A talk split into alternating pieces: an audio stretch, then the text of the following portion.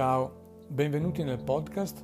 In questo episodio parleremo del coraggioso filosofo e astronomo Giordano Bruno. Buon ascolto.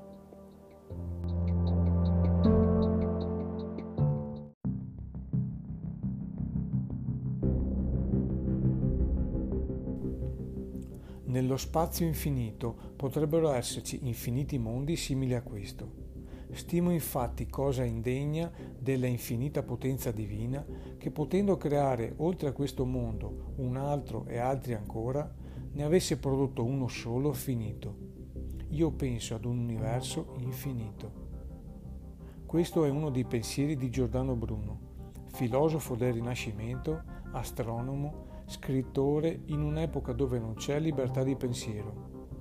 Rifiuta l'aristotelismo il quale prevede la Terra al centro dell'universo. Invece esalta l'emergente eliocentrismo copernicano, che vede il Sole al centro, la Terra e gli altri pianeti conosciuti le girano attorno.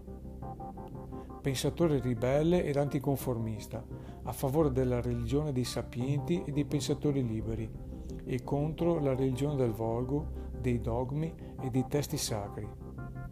Dio è in ogni cosa, secondo Giordano Bruno e l'uomo deve conoscere i segreti della natura per capirlo. Dio è materia e antimateria. Vi è un'unica religione universale e le guerre di religione sono manifestazione di stupidità.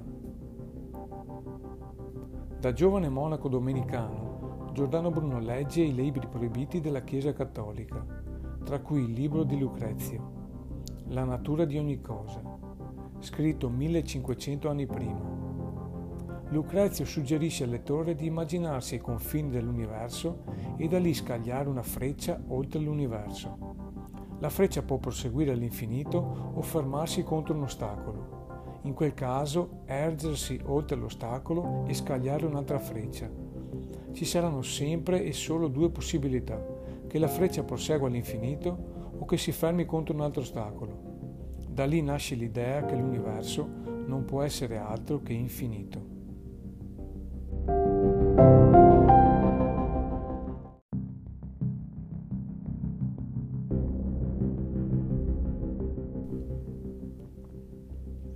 Testo Gli eroici furori, Giordano Bruno scrive L'eros è lo slancio vitale che anima l'umano. L'uomo deve elevarsi agli alti furori della vita, vivere come un folle che ama la natura e l'universo. L'impulso vitale con la natura e non contro. Il filosofo è una freccia tesa verso l'infinito. L'universo ipotizzato in quell'epoca era una cupola del cielo con le stelle visibili. Giordano Bruno, messo ai margini della Chiesa, a 30 anni ha la sua rivelazione durante un sogno, che poi descrive così. Ho spiegato le ali fiducioso verso lo spazio.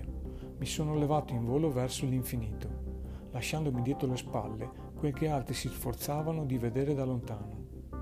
Qui non c'è né alto né basso, non c'è confine né centro. Ho visto come il sole è solo una stella e le stelle altri soli, ognuno accompagnato da altre terre simili alla nostra. La rivelazione di questa immensità è stata come innamorarsi.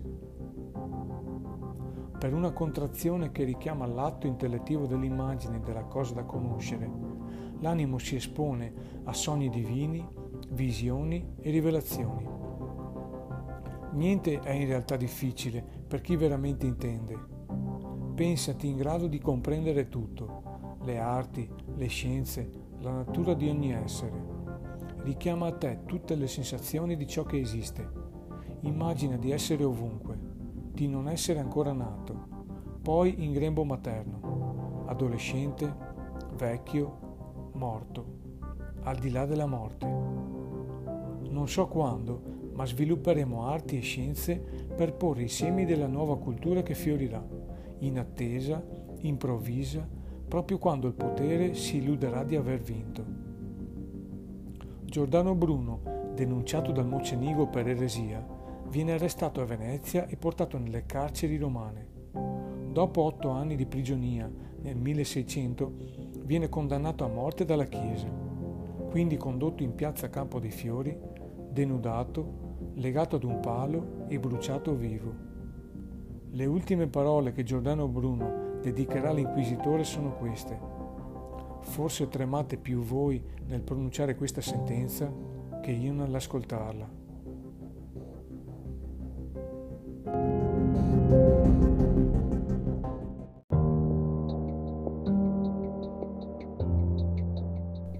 Se questa puntata vi è piaciuta e volete sostenere questo progetto, condividete gli episodi con i vostri amici. Noi ci vediamo venerdì prossimo alle 8. Un saluto dal cappellaio matto oltre il tempo.